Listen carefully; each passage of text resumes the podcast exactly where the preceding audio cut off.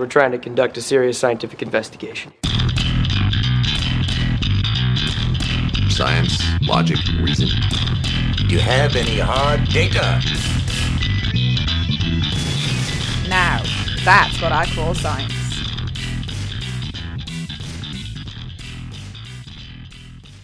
You're listening to That's What I Call Science, the weekly radio show and podcast that brings independent and interesting STEM from Tasmania. The show is supported by Edge Radio, Hobart's premium youth station. Head to edge.org.au for more info. My name is Sophie Calabretto, and I'd like to begin today's episode by acknowledging the traditional owners on the land on which we are recording. For me, it's the Gadigal people of the Eora Nation, and for Hayden, the Kaurna people. We acknowledge the traditional owners of the land where you are listening.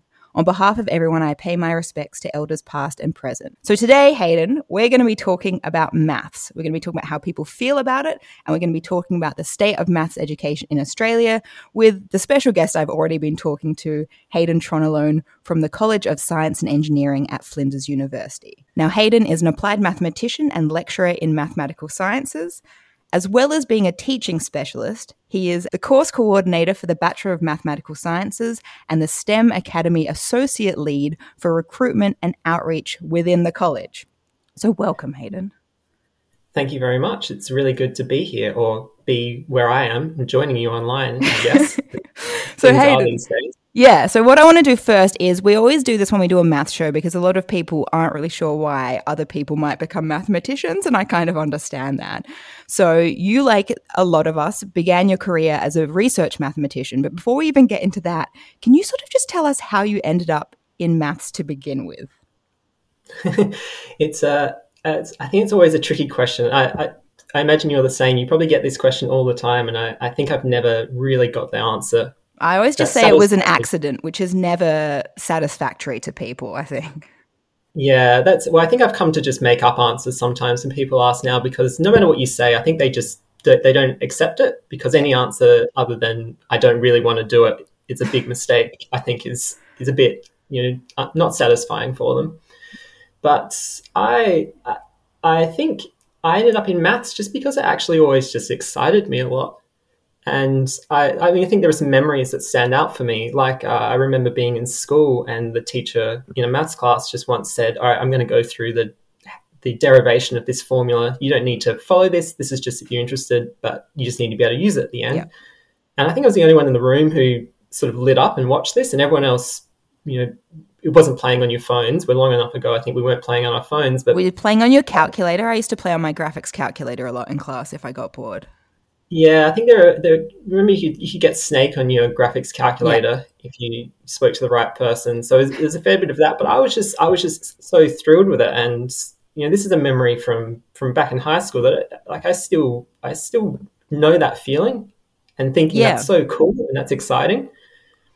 Um, I, I even bugging my mum recently, saying, "What did I want to be when I grew up?" And we went through all of these different options. You know, I wanted to drive trains or I wanted to fly helicopters. apparently, I wanted to move around a lot. That's oh, okay. the gist there. But she also said that she remembers taking me out places, and I just try to figure out how to count things. Oh, okay. Like I'd see, a, you know, a grid of lights. We'd go to the football, and they'd have the light towers. Yeah. And I'd count like the lights down one side and across the bottom, and then multiply it, and then say, "Oh, there's this many lights."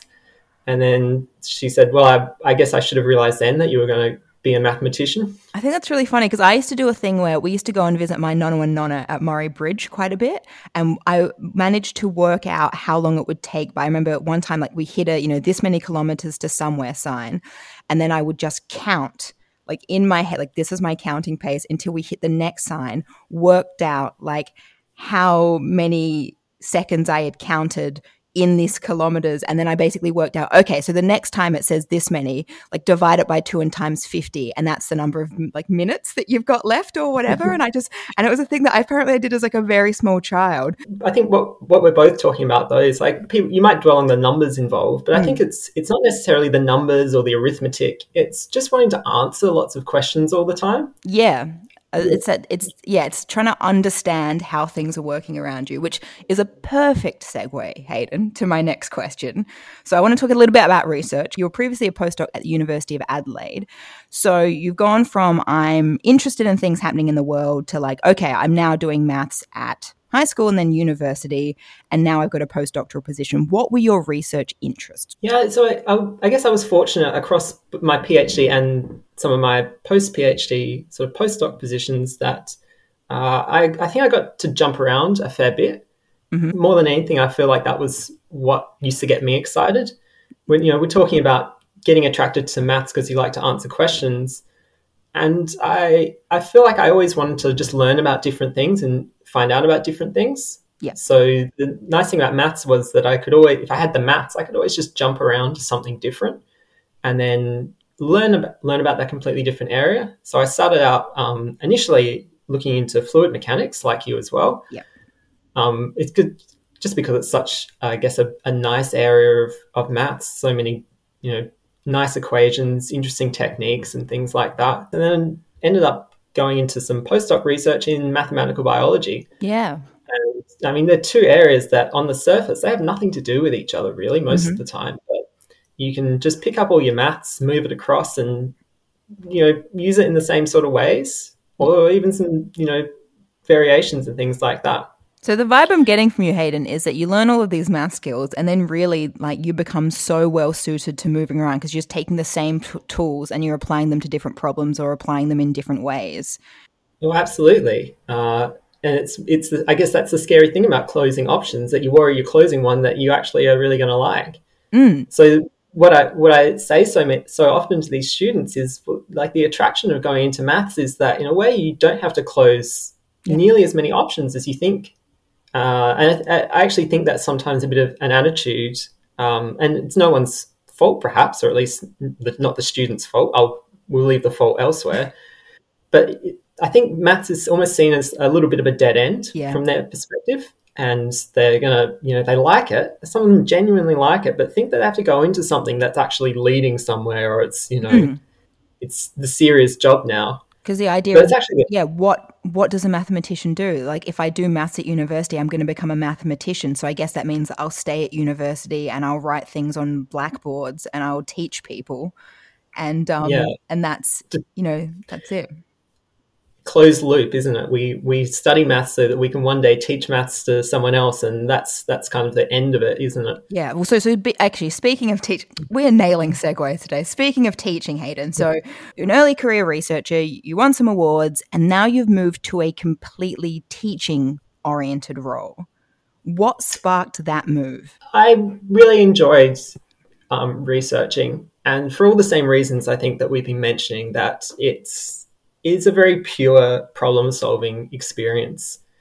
Uh, you know, you have a lot of freedom to tackle things, to explore very fundamental uh, and new ideas, Mhm. and there's, I guess, it can be quite exciting. Uh, at the same time, I would often, uh, I, I often reflect on what I was doing, and you know, it's not that you don't like what you're doing, and not that you don't believe in the contributions, but sometimes you just reflect on, you know, am I actually helping anything, or am I just sort of writing papers because that's what we do, and Yeah. maybe three people read them and they use them for something else. And I'd often reflected in the past about how I thought uh, perhaps I could make a, a bigger contribution if I was uh, a teacher. And then it was kind of fortunate for me that around this time, some universities were slightly rethinking their model of um, sort of teaching and research. Yep. Because obviously, traditionally, it's been always a, a, an equal share. You're expected to teach in order to justify your research and sort of vice versa. And then, you know, through a number of factors, um, you know, these these this idea of having more teaching specialist people had started to appear, and so I saw this opportunity, and it just seemed like the perfect thing.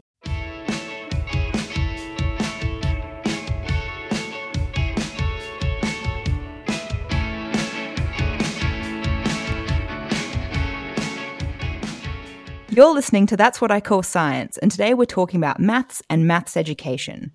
My name is Sophie Calabretto, and I'm joined by our expert guest, Hayden Tronnolone from Flinders University.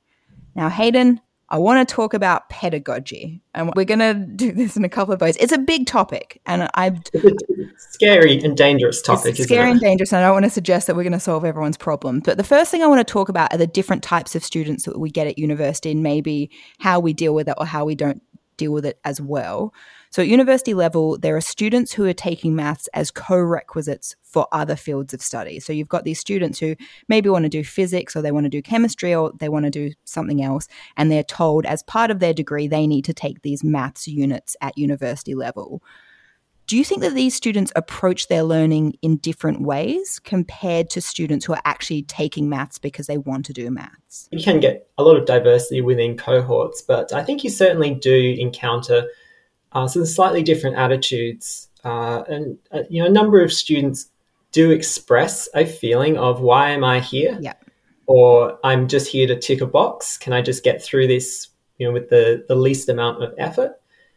And uh, I guess it's an interesting sort of feeling. Uh, you can appreciate it if you were pushed into something that you really don't think applies to you. Mm-hmm. You know, perhaps you're doing geology and you're studying the law of ancient Rome. You raise some complaints, but you know, sometimes you think you, there's a reason that you're put into these maths classes. Mm. We think you're going to use them, but yeah, you really you, you, you do see somewhat of a, a, a checking out. I think in these students. And do you think that is that partly because the way that a lot of our units are designed, they're designed as maths for mathematicians? Do you think it's a wee Hayden, a wee part of the problem is what I'm asking here, really.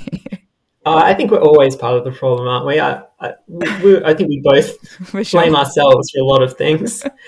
um, I think I think there's some element of that, and you know, I, we can, we can say this. We we both identify as mathematicians, so we can say that sometimes mathematicians aren't perhaps the best at opening up their field mm-hmm. to others. Yeah, I, I think, think um, at, yeah, at the, at the worst end, perhaps there's a little bit of a gatekeeping, dare mm-hmm. I say, where you want to protect your discipline and make it seem like you know it's, it's difficult to get into and i've got to keep it difficult because otherwise what have i achieved yeah by, by working through it yeah I, I, think too though that there's also perhaps um, i think some i think maths is sometimes at a disadvantage though because it is such a broad field and you know like you like you say you can have a class with you know math students but engineers computer scientists lots of education students mm-hmm. all you know all areas and somehow you've got to teach something that is appealing to everyone. Yeah. And I, I think sometimes what the struggle then is is that you try to satisfy everyone and really satisfy no one. Yeah, and I think even if you're talking about simple things like what kind of examples am I going to use to show how this theorem works, and the things that people will be interested in as a good example could be very very different and that's just you know at sort of the basic level of you know what content am i including in this course yeah so we know that the number of students taking higher level maths at university and high school is continuing to drop and again what are we doing wrong I think while it's, you know, you and I are both applied mathematicians and we love these applications, uh, sometimes we can we can definitely overdo it and we can turn maths into something that is just about utility. Yeah. And I think it, when you get to that end of things, it does start to look really boring. And I, have sometimes talked to groups about this where, you know, we look at the sort of problem you get in a, a school textbook. I just remember ones with like tanks of water. And I, I think it was maybe when we started doing calculus, but there were lots of questions about like, tanks with certain volumes flowing from one tank to another tank. And I was like, when am I going to live in this world of like very intricate tank systems? Yeah, with three tanks connected, you're adding salt to one of them, yeah. and you kind of sit there and go, "Why are you doing this?" Yeah, we're, we're laughing about it, but this sort of thinking is actually what I think comes into a lot of students' heads. That when we really come up with a contrived question, they're smarter than this. Yeah, right. You know, I think one of the the classic examples is a question like, you know, a, a farmer has a field, and the farmer knows there are you know a hundred legs in the field and there are this many chickens and this many sheep, how many of each are there? You give that to a kid, they're smart enough to say, just count the chickens just literally count, count, the, the sheep. Chickens. Like, why, why are we turning this like very visual problem into something mathematical when it doesn't need yeah. to? who who counted the legs, ignoring the difference between beef and chicken legs. I never thought about it. just ca- just count the animal first. Don't bother counting the legs. It's going to take longer. There are more legs than animals. You know, we're talking about what puts people off maths, mm-hmm. and look, that we could. I think there's a, several weeks of continuous discussion on this, but this is something that always stands out. Okay, so we we try to appeal to everyone. We try to put applications in. We end up putting essentially joke ones in, mm-hmm. you know, that we've been talking about here, and it just says that your discipline is not relevant to them. Yeah. And I think what we could do a lot better at is like reflecting ourselves and thinking we all know why we think this is great. We think it's interesting and we think there's beauty to be seen. So why not show that? That should that should be the thing that's put up front. Yeah. And um, I, I quite often try to use this example when um, you know I say we have we have art galleries around the world, and no one's questioned whether that's a useful contribution. We we sort of innately enjoy this. We we like watching high level athletes perform, mm-hmm. and that's not contributing to our own fitness. No. They don't need to be doing that to get I fit. watched a lot of the Olympics and I am no fitter as a result. it, well, I'd say we're all a little less fit Yeah. from that last Olympics, perhaps. But again, we very rarely question it that it should just exist, that we can just admire it for what it is. Mm-hmm. And I think we we so often suck that out of maths. Yeah. We we tr- for some reason it's the one area of study that has to continually justify its existence by problems involving shopping and chickens and everything else. Yeah. So, do you know if? So, I guess that you know we're talking about our experience in the Australian education system. Now, you may not know the answer to this, but are you aware of any other countries who are just doing a better job? there are a number of different programs that actually do try to measure this exact thing. So people may have heard of things like um, PISA or TIMSS. These are both big international assessment programs that try to measure students in different countries and compare how they're performing. And it does give us some idea of um, at least a, I guess, a measure of, of how different cohorts of students are performing in mathematics. And um, quite often, Australia shows up as being quite behind, Yeah. um, especially some of the Asian, um, Southeast Asian countries. We know in Australia that uh, if you go to a private school, you usually will have teachers who are experts in mathematics, Yeah. and you will end up getting much higher results. Whereas if you went to a public school, um, 75% of the students going through that system will have a non-maths teacher at least somewhere Yeah. in their education. And we know that just doesn't lead to great results. And it's it's no poor reflection on the teachers, but if you're not trained in mathematics, it's a lot more difficult for you to, to teach that discipline. So, you have these people who are non maths experts who are possibly maths phobic themselves or just very not comfortable with it. And then you have them. They're, you know, they're the ones that are, that are teaching, and so it's not surprising that maybe some of the maths phobia or this lack of maybe confidence, maths confidence, is rubbing off on students. Absolutely, and uh, you know, I think we we really need to stress it's not that these teachers' fault. They're thrown into these situations, and they they all do the best they can. But like if I if I went to teach biology at you know year one level, I'd do a terrible job at it, and it's just because I don't know. Yeah. and it it is that maths that maths phobia that that spreads. It, you see it spreading from generation to generation. It's almost almost like a virus that Mm. you know parents say to kids, "Oh, I was never good at maths," and they're going to grow up to be the next generation of teachers who say the same things. And it, it's hard to think the, the sort of the level of intervention we'd need to to shift this attitude. I'm loving what we're hitting, Hayden. So, everyone, stick with us for part three as we delve more into Hayden's work and interest and my interest and all the things we feel about maths education.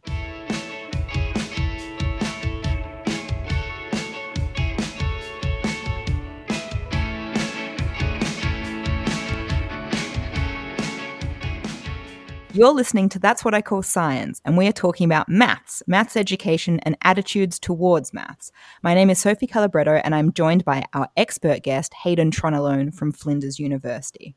Okay, Hayden, we started talking about attitudes, and I, this is where I want to lift off from, because as we've established, when most people talk about maths, it's not super positive. There's a lot of, I hate maths. I'm terrible at maths. Like, why am I here? what is life?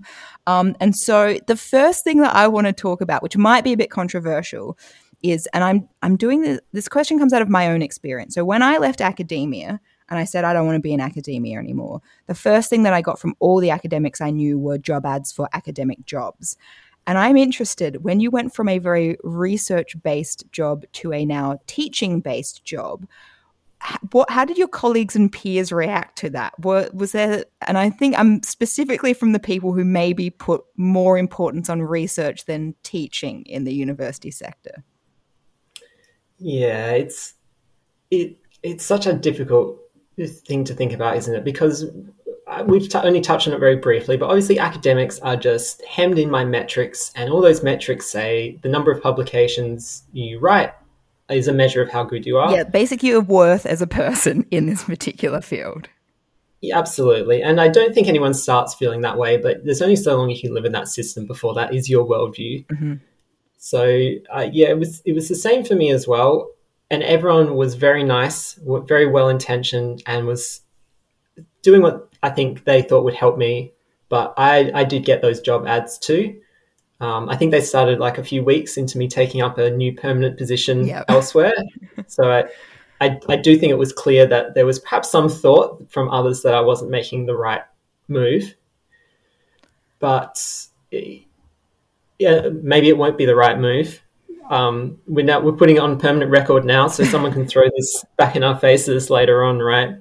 But it was the thing that I wanted to do. Yeah, I think that's important. Uh, I think I always say that you know you shouldn't be studying things or doing things that you hate if you have a choice to not do them. I know that in your new role you've actually been working on ways to sort of detect and address maths anxiety, which I think is really important. And I was wondering if you sort of could tell us a little bit about that.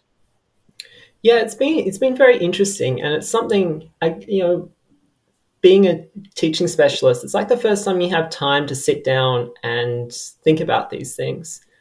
So I've really enjoyed being able to actually you know sit down and think how can we make our teaching better? How can I make my teaching better? And this is this has been this um, area that we've been looking into, and uh, we've been doing some very um, preliminary investigations into it at the moment, but there are some standardized assessment methods for trying to measure people's um, anxiety when they're faced with maths.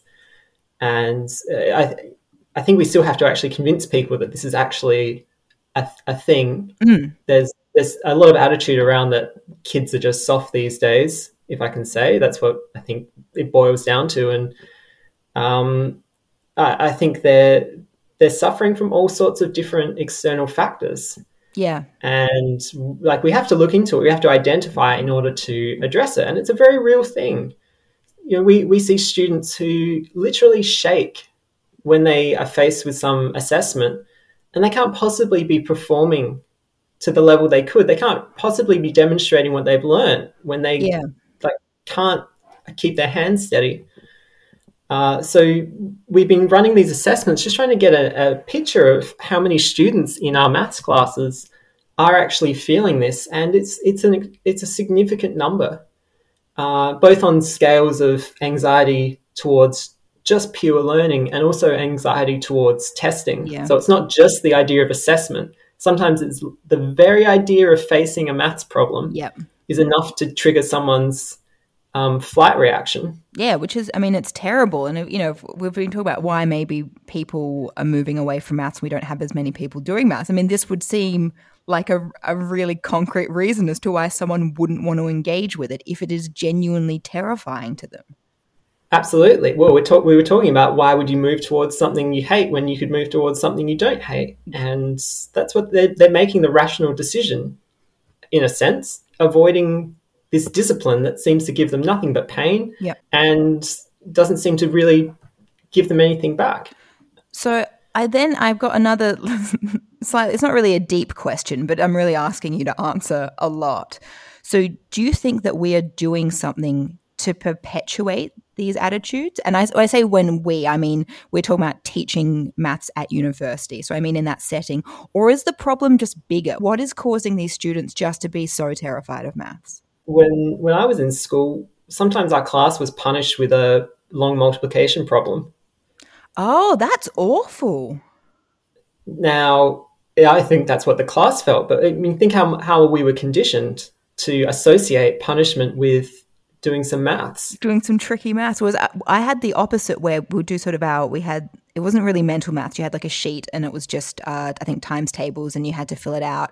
And then once you did that, the entire sheet correctly in the allocated amount of time, you went up to the harder sheet and then you kept moving up. And then basically, once you'd finished the harder sheet in this allocated amount of time, this thing we did every day, you then got free time. So basically, all the people who were struggling got to watch their peers go and like have fun for half an hour or not half an hour, however long it was, while they struggled to do these these equations. And it's just like, this is not helpful either, I don't think. Yeah, absolutely. You know, if you wanted to design a system to put people off maths, I don't know if we could come up with a better one. Yeah.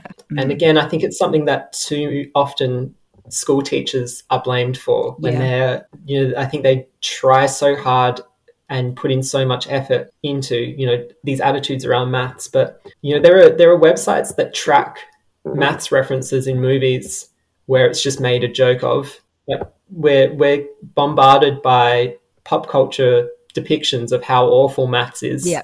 Can anyone even find a, a good representation of it in you know in, I can't, I've struggled to think of one. I just watched the number 23 with Jim Carrey in it because I was writing a review for Cosmos and it was the most offensive thing I've ever seen. Oh yeah, that that movie definitely put me off for, for a bit too.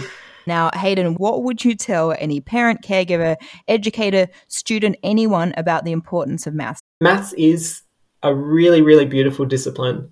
And there are so many interesting and remarkable features to it if you can only give yourself the chance to explore them and find them.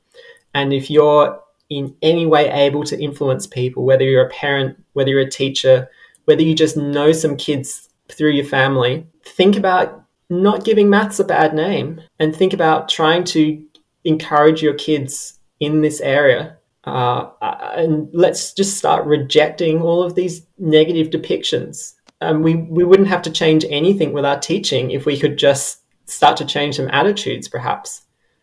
Hayden, thank you very, very much. That was perfect. So, thanks for listening to That's What I Call Science. We love bringing you science related content and hope you enjoyed the show.